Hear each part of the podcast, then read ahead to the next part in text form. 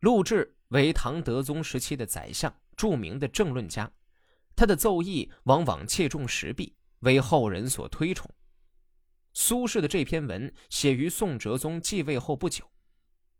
当时旧党上台，而王安石推行的新法被吕惠卿等人弄得是面目全非，弊端百出，新旧党之争依然激烈，国无宁日。苏轼进此札子，也是希望朝廷能够校正陆贽的奏议，并建议哲宗反复熟读，从中得到治国的启发。陆贽毫无疑问是苏轼的偶像。陆贽的出生地相传在城内甜水井。陆氏自东汉末即为江南望族。陆贽出生的时候，家门已经衰落。父陆侃曾任溧阳县令，早逝，贽受母教成长。唐德宗继位，长安收复之后，陆贽任翰林学士之后，负责起草文诏，甚得朝廷的倚重，号称内相。时当危难之际，朝政千头万绪，大量的诏书均由陆贽起草。他起笔如飞，繁琐议论无不曲尽情理。在当时社会矛盾激化、唐王朝面临崩溃的形势之下，他指陈时弊，筹划大计，为朝廷出了很多的善策。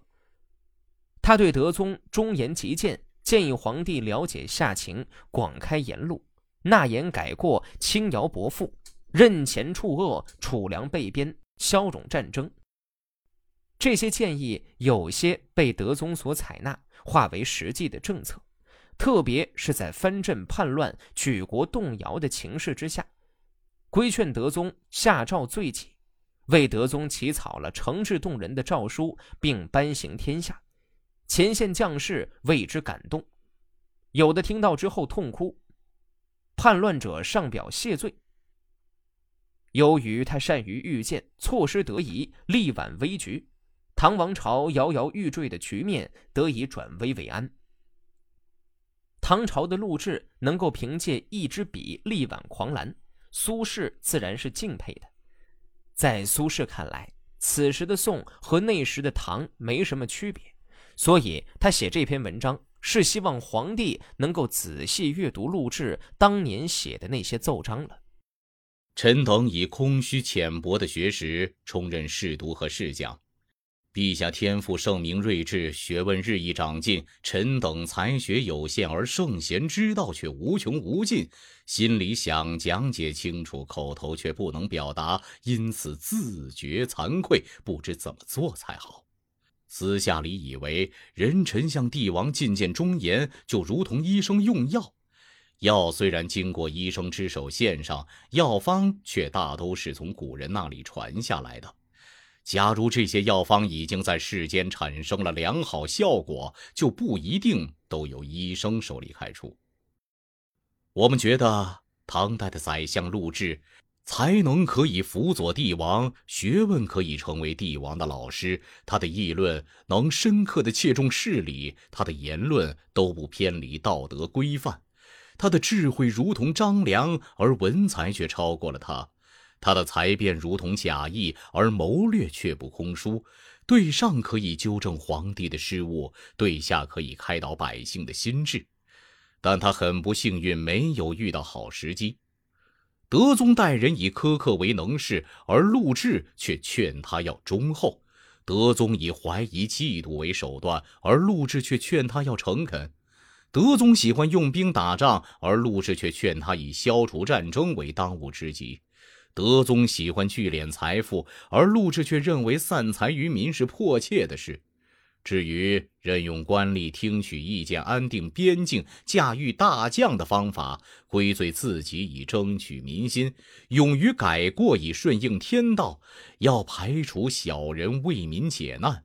要珍惜官爵，以封赏功臣，如此等等，无法全部列举。可以说，进献的是苦口的良药，治疗的是危害身体的顽疾。假如德宗都能采用陆贽的意见，贞观之治那样的盛世可以重新出现。臣等每次从西阁退出，就私下里相互谈论，认为陛下您这样的天赋英明，一定会喜欢陆贽的意见。只要圣主和贤臣的意见相合，就如同圣主和贤臣生活在同一时代。从前，冯唐议论廉颇、李牧的贤能，汉文帝为没能遇到这样的贤才而叹息。魏相上书列举晁错、董仲舒的治国对策，汉宣帝采纳后，实现了西汉的中兴。如果陛下您自己想找个老师，再没有比就近从唐朝选择录制更合适的了。六经三史、诸子百家，不是没有什么可看之处，都足以用来统治国家。但是圣人的言论深邃奥妙，史书诸子百家的议论又琐碎之离，这些理论和经验都如山一样高峻，海一样深沉，难以从中选择一二。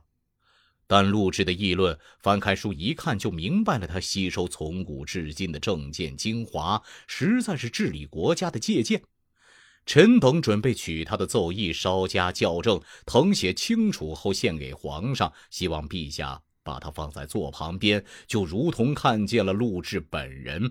反复熟读他的奏议，就好像与陆贽交谈，一定能够启发陛下圣明的天性，在短期内完成治理天下的大业。臣等诚恳的心意不能尽于言辞，是取是舍，听候陛下裁夺。这篇文章是金末词人元好问所创作的一篇赠序体散文。此文约作于金哀宗正大二年左右。当时元兵屡次攻打金国，国家正陷入混乱。元好问所在的时候，金朝在位的皇帝是金哀宗完颜守绪。金国第九位皇帝原名守礼，女真名宁贾素。金宣宗完颜询第三子，完颜守绪生于成安三年，金魏少王太和年间授金子光禄大夫。元光二年十二月，金宣宗驾崩，在挫败了兄长完颜守纯的夺位阴谋之后，继位为帝，改元正大。完颜守绪在位十年，期间任用了完颜陈和尚、完颜和达等名将来抗击蒙古。又尝试改善与西夏、南宋的关系，并进行了一系列的改革，但是均以失败告终。在位后期，又犯了一系列无法逆转的政治错误，如放弃汴梁、归德，启用跋扈的普蔡官奴，却又将其杀死等，最后逃往了蔡州。在蔡州被围困数月之后，传位于东面元帅完颜成林，自己则自缢于幽兰轩。时年三十七岁，至此立国一百二十年的金朝宣布灭亡。写这篇文章时的元好问刚中进士，出世不久，非常讨厌当朝的权贵们那副不知生死、浑浑噩噩的样子。眼看着朝堂上下乌烟瘴气，国家已经处于危难存亡之际，元好问决定放弃仕途，转而走向江湖。这篇文章写的就是关中地带的美景，表达的就是此时元好问想游遍名山大川的旅行家想法。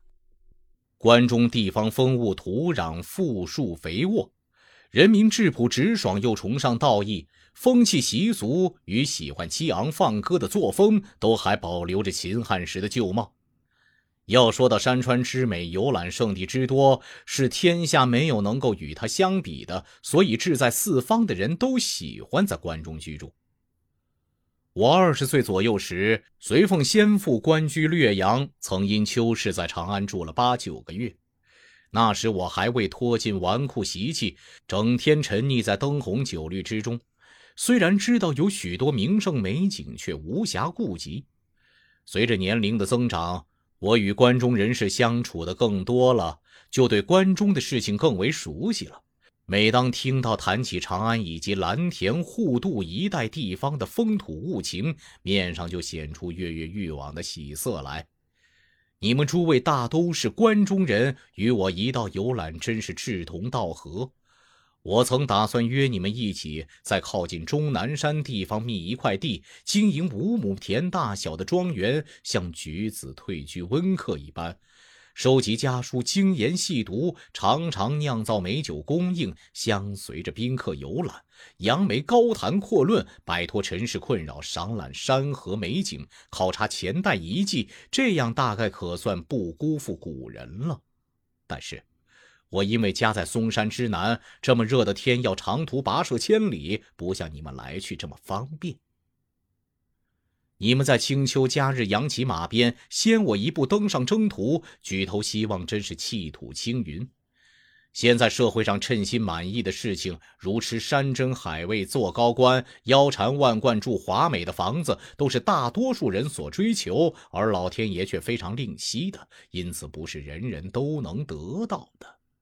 像那闲居的乐趣，或许是平淡的无味、空虚的一无所有，但这正是置身事外的人所追求的。一般的人怎么会去争它？